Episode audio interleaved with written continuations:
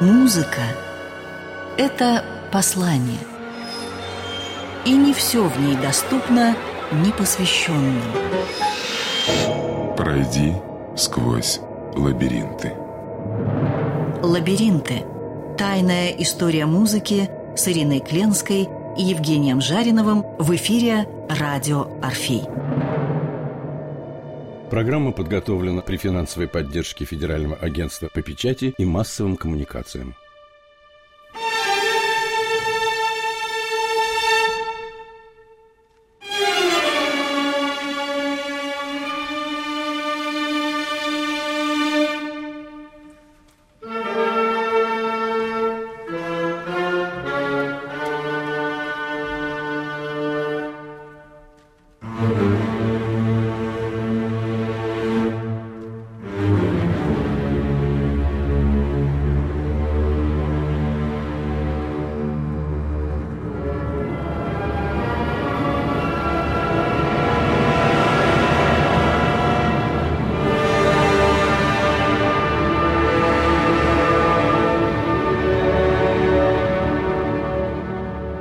Добрый вечер. В студии Ирина Кленская, Евгений Жаринов. Мы плутаем по лабиринтам. Сегодня мы поговорим об алхимии, о музыке алхимиков, о музыке сфер. Может быть, поговорим о таком композиторе Людвига ван Бетховен. Вы скажете, при чем здесь алхимия, а мы попробуем разобраться. Итак, алхимики. Почему такой интерес э, к ним во все времена и особенно сейчас обострился? Кстати, сказать про Бетховена у меня это не вызовет никакого сомнения, потому что Бетховен – это представитель романтизма это романтик в музыке, причем очень яркий романтик, равноположенный какому-нибудь Байрону в литературе романтизма и так далее. Байрон – это был всеобщий кумир всех романтиков, равно как и Бетховен. И в этом смысле романтики реанимировали, грубо говоря, то, что называлось средневековым мракобесием. А к средневековому мракобесию относилась и алхимия. Бетховен воспитывался его любимым учителем и человеком, к мнению которого он прислушивался всегда и вспоминал его. Это был Кристиан Нефе. Это масон, член тайного общества иллюминатов. И, собственно, Нефе рассказывал молодому Бетховену о тайнах, которыми полон мир – и в частности, он говорил о великих тайнах алхимиков. Привлек любовь к чтению таинственных и удивительных книг. Очень любил Бетховен Шеллинга и Шлегеля. Его «Девятая симфония» написана на текст поэмы Шиллера «Ода к радости». И там есть такие слова. Ода к радости многими и часто, к сожалению, воспринимается как такая действительно ода к радости, к счастью, все так. Но есть маленькое «но». Один из стихов ода гласит так «Радость – пламя неземное, райский дух, слетевший к нам. Это тезис алхимиков, которые считали, что многими превращениями и совершенствуясь время от времени, мы превращаем все в золото, то есть в некую высшую ценность, и мы можем почувствовать и понять и ощутить райский дух, который слетит к нам с небес.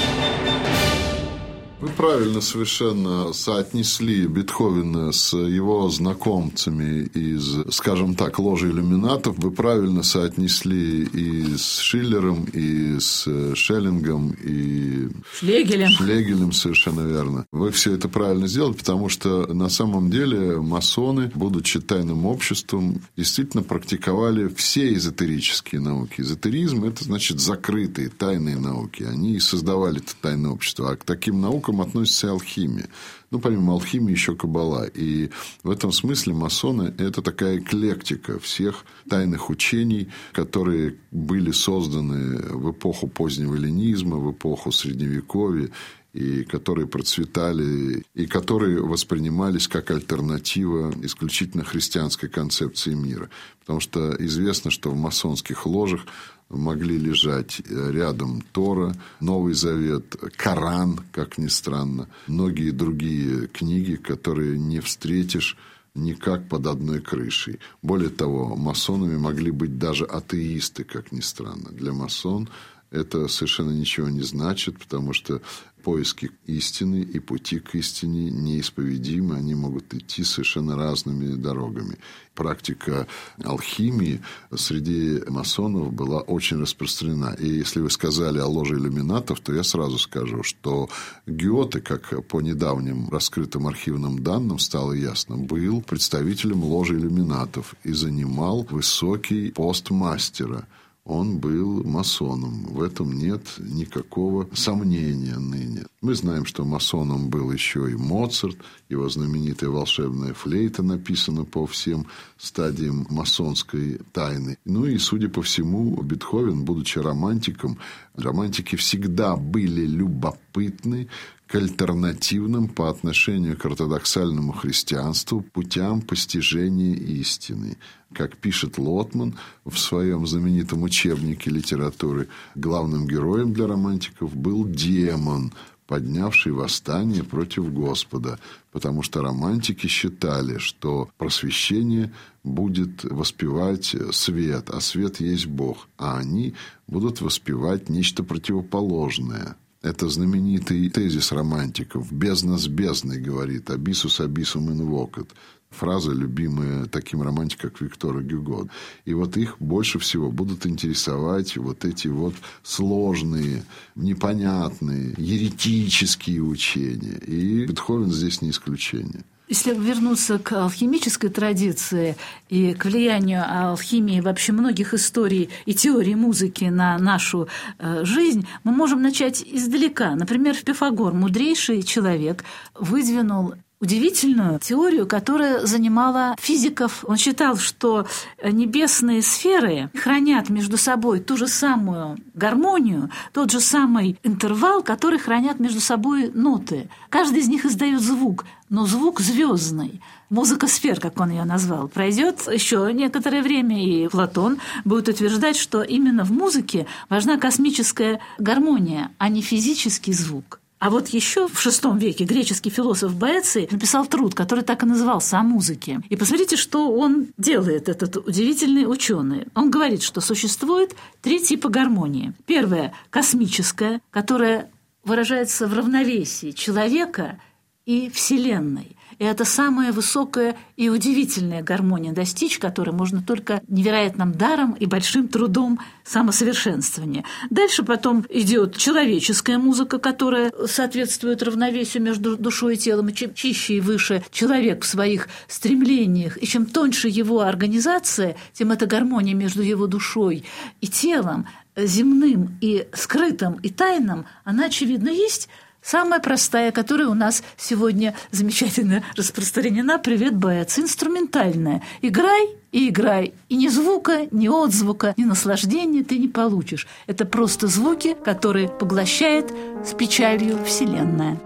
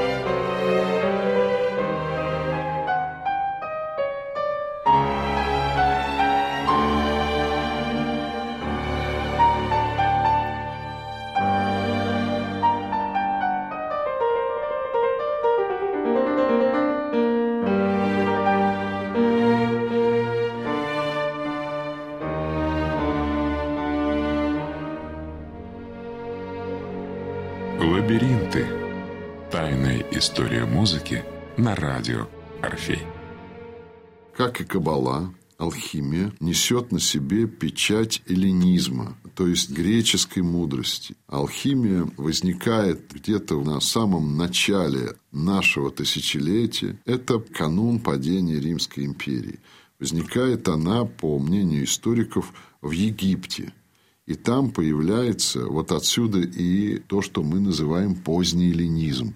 То есть те учения Платона, Пифагора, который потом будет повторять в VI веке, Боэций и так далее. Аристотелев, кстати сказать, Аристотель один из авторитетов для алхимиков абсолютный. Так вот, все эти учения лягут в основу алхимиков. Алхимики выйдут из общей секты, магической секты, которая будет называть себя секта Гермеса Трижды Величайшего они будут именно воспринимать Гермеса, заметим, античного бога, как одного из основоположников их учения. Как пишет Зинковский, это его цитата, это его очерк, и именно в русле Гермеса Трисмегиста они создадут алхимическую практику, о которой мы чуть позже скажем поподробнее, чтобы слушателям было ясно, что же такое алхимия конкретно, какой практикой они занимались, кто такие алхимики и прочее, прочее.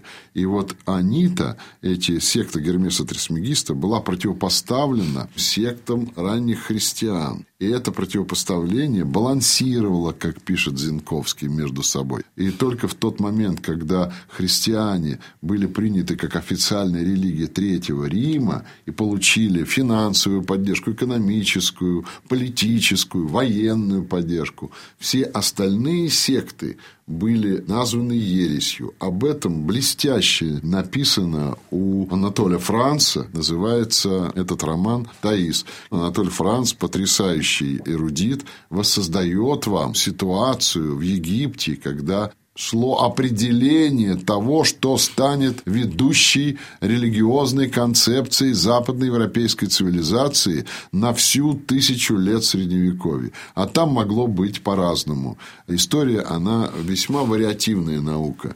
Многое там и случайного, не только закономерного. Но вот победила эта концепция. А концепция Гермеса Трисмегиста ушла в подполье.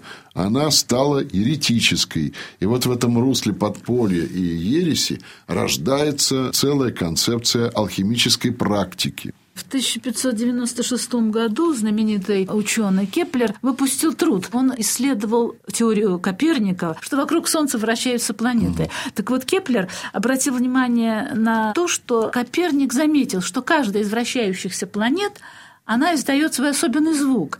И если прислушаться, то нет ничего лишнего в этом звучании. Каждая из планет имеет свой звук. А значит, говорит Кеплер потрясающе, каждый имеет свою судьбу, свою жизнь и свою бесконечность. Учитель его был э, Тихо Браги, знаменитейший мм. философ и астроном или астроном, как э, сейчас говорят.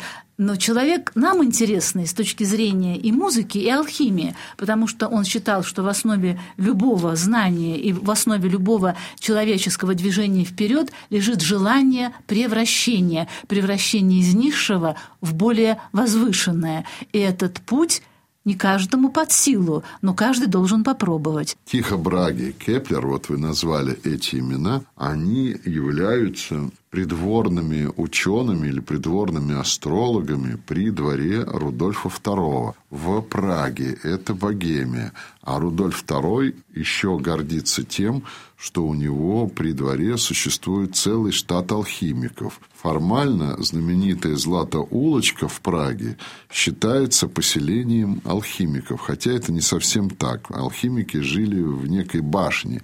На этой улочке жили в основном охранники. Но традиция приписала этой Злато-улочке значение алхимиков. И когда, например, замечательный писатель австрийский, ну, он был по происхождению еврей, а родился в Австро-Венгрии, в Праге, я имею в виду Франца Кавки, одного из основоположников модернизма, одного из выдающихся писателей всего XX века, когда он создавал то ли свой процесс, то ли свое превращение, то ли еще что-то, то сестра покупала ему домик на этой златой улочке, где когда-то практиковал вами уже названный Кеплер, вами уже названный Тихо Браги, и все это под эгидой Рудольфа II. И вот, э, чтобы набраться этой мистики, чтобы опять вдохнуть на себя вот это вот алхимическое метаморфозы. Франц Кафка, создатель целого направления в мировой литературе XX века, пишет это все, как ему кажется, вдохновляясь этим великим деянием алхимиков прошлого. Он приходит в этот маленький домик, где сейчас находится музей Франца Кавки, только на дневные часы, и этот домик э, неотопляемый, там жить невозможно. Ему снимают снимает этот домик его сестра родная только лишь для творчества и создает в эти часы откровения творчества вот эти вот свои шедевры. Но когда мы говорим о Франце Кафке, сразу на ум приходит знаменитая его новелла «Превращение», «Метаморфозы». А идея превращения или метаморфоз – это алхимическая во многом идея, без которой невозможно никакое великодеяние. Да? И когда мы говорим, опять-таки, еще раз о Кеплере, то мы говорим о том, что он изобретает стереометрию. Это три оси координат. А эти три оси координат – это не что иное, как воплощение Бог Отец, Бог Сын, Бог Дух Святой, Божественной Троицы. Потому что все эти математики и астрономы прежде всего были мистиками. И еще одна маленькая деталь. Они все служили при короле э, Рудольфе II, который гордился прежде всего тем, что при его дворе в библиотеке находилась знаменитая книга дьявола, которые рассматривали как своеобразный свод вот этих вот запретных учений, попыток через мистику проникнуть в тайны природы, в тайны бытия. И в романе «Мастер Маргарита» Булгакова именно Рудольф II является самым привилегированным гостем – квартире, нехорошей квартире 50, где совершается Воландом знаменитое тайное место. Вообще это так все Воланд приехал в Москву для того, да. чтобы найти рукописи известного чернокнижника и алхимика, которые хранились только в Румянцевской библиотеке. Не случайно Воланд оказался в конце своего пути вместе с мастером на крыше Пашкова дома, как раз там, где эти рукописи чернокнижника хранились. И, собственно, идея о том, что мы превращаемся, да, но если мы свои усилия будем не ценить и, наоборот, ослабевать в духовном своем строительстве, мы можем попасться в такие темные, странные ловушки, из которых, конечно, можно выбраться, но придется приложить еще больше усилий, потому что если мы так внимательно вглядываемся в тьму, как говорили философы, она начинает поглощать да, или вглядываться, вглядываться в вас. В нас. Лабиринты. Тайная история музыки – на радио «Орфей». Алхимики делятся как минимум на две категории. Одни – это практики, а другие – это философы. И между ними лежит серьезная грань. Потому что практикующие алхимики действительно добивались через практику очень больших результатов. Ну, например, фосфор – ну, например, порох, который, правда, впервые изобрели китайцы за тысячи лет до того, но знаменитый черный монах Бертольд, алхимик, да, изобрел этот же порох по второму разу. Ну, например, они открыли принцип позолоты. Они открыли, был такой великий алхимик Парацельс, ятрохимию, как они говорят про него, да, и он стал основоположником нового направления в современной медицине. Это все алхимия. Алхимия – это, кстати сказать, Менделеев, который был ученым и химиком. Я помню, есть такие цитаты в учебнике по химии, изданном еще в советское время, где Менделеев очень высоко оценивал алхимию, говоря о том, что многие алхимические практики, это я говорю о практике, источниках, были предвестником многих открытий в области, скажем так, будущей науки. Дело в том, что алхимия, в отличие от той традиционной химии, которую как бы исповедовал Менделеев, заключается в том, что это уже явление на уровне химии и физики. Это очень современное направление в науке, соединение двух наук, потому что самые великие открытия происходят на стыке двух наук, а не в русле одной какой-то. Вот соединение химии и физики – это уже то, чем практически занимались алхимики.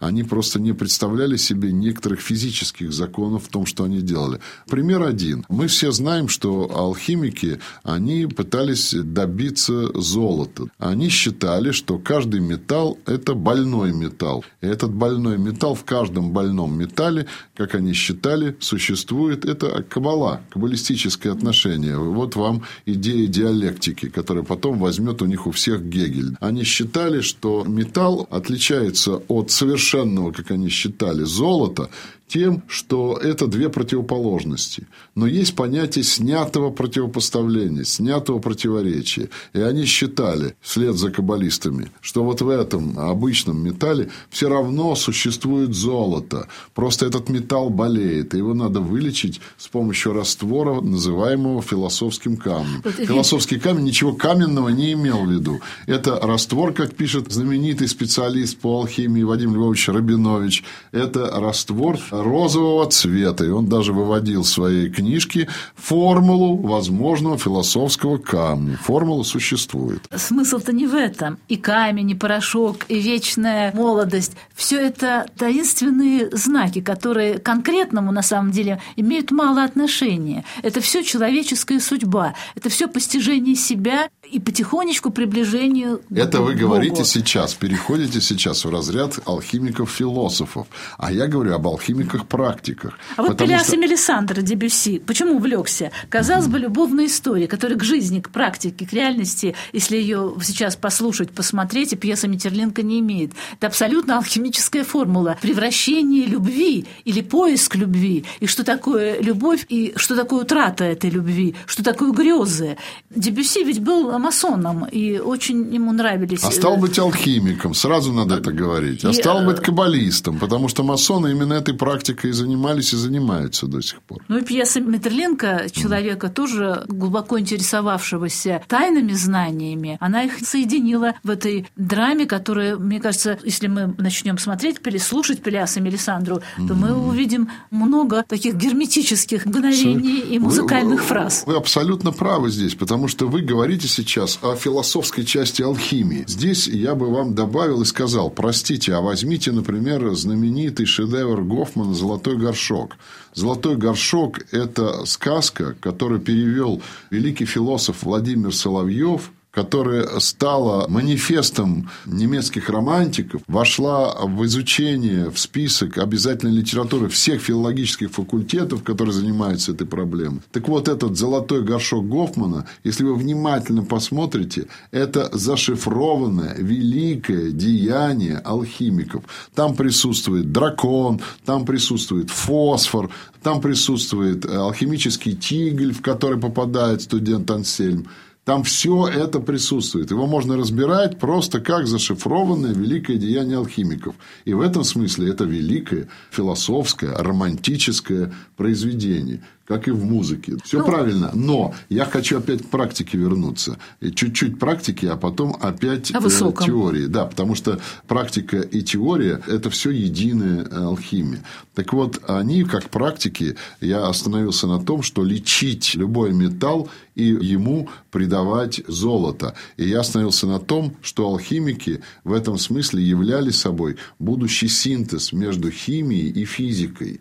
Я бы сказал, даже ядерной физикой. Потому что в 1972 году в Новосибирске решили провести опыт. Дело в том, что золото действительно, алхимики инстинктивно были правы. Золото существует у вас в волосах, золото существует почти везде. И они решили совершить великое деяние не с помощью горелки, не с помощью открытого огня, который был у каждого алхимика. Они же собирались выводить философский камень как реагент, который в столкновении с любым металлом дает золото. Они изобрели по золоту при этом на которой сейчас строится такая часть нашей промышленности, мало не покажется. Вот они золото не добыли, они изобрели по золоту. Это их открытие. Тут никто сомневаться даже не будет. Но не в этом дело. Их любимым металлом, жидким металлом был ртуть. А ртуть – это Меркурий. Дух Меркурия – это воплощение Гермеса Трисмегиста, потому что Меркурий и Гермес – это по латыни Меркурий, по-гречески Гермес. Это одно и то же. И ртуть для них был тот самый металл, который говорил, что он жидкий, что он подвижный, что он может перебегать, что он может менять. Поэтому они и молились Меркурию, Гермесу, как великому божеству, считая, что на самом деле можно совершать великую трансмутацию. Здравствуй, Кавка, превращение. Великую трансмутацию. Они были уверены, что на самом деле все, что нас окружает, все взаимосвязано между собой. Это то, что потом позволит Ньютону, штудирующему изумрудную скрижаль Гермеса Трисмегиста, это Библия всех алхимиков, прийти к открытию всеобщего тяготения. Это алхимический принцип. Все во всем. Вот отсюда он делает это открытие. Это сейчас доказано, что Ньютон студировал алхимический трактат на самом деле. Он был в этом смысле не столько ученым, сколько мистиком. Потом Николай Бердяев скажет вам, что вся наука исходит из магии – что это магическое отношение к природе. И что магия питает науку вплоть до современного мира. Но неважно. И вот что сделали в Новосибирске. Они взяли и в атомном реакторе добились искусственного золота. Но для этого нужно было уже прийти к атомной физике, чтобы осуществить то, что собирались сделать алхимики, а добились только позолоты. Но этого немало добились только позолота. Они в этом смысле были трудяги необычайные. Они открыли фарфор искусственный. Они обогатили многих людей на этом. Они многие вещи делали. О некоторых вещах уже забыто, потому что они писали туманные труды. Так вот, выяснилось, что добывать искусственное золото дороже, чем его вымывать в индигирке. А у Советского Союза, почему этот дорогой эксперимент дали добро? Была идея взорвать весь капиталистический мир искусственным золотом. Но выяснили, что дешевле, как вот э, алюминий, который когда-то был добываем, и он был дороже платины, а потом его стали из чернозема делать, и он стал дешевым металлом. Вот так золото, это мечта Ленина была, чтобы создать золотые унитазы, чтобы золото перестало иметь эту ценность. Лабиринты. Тайная история музыки.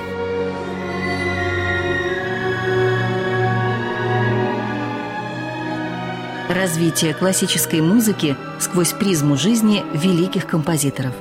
История произведений и скрытые в них загадки. Лабиринты. Тайная история музыки на радио Орфей. Программа подготовлена при финансовой поддержке Федерального агентства по печати и массовым коммуникациям.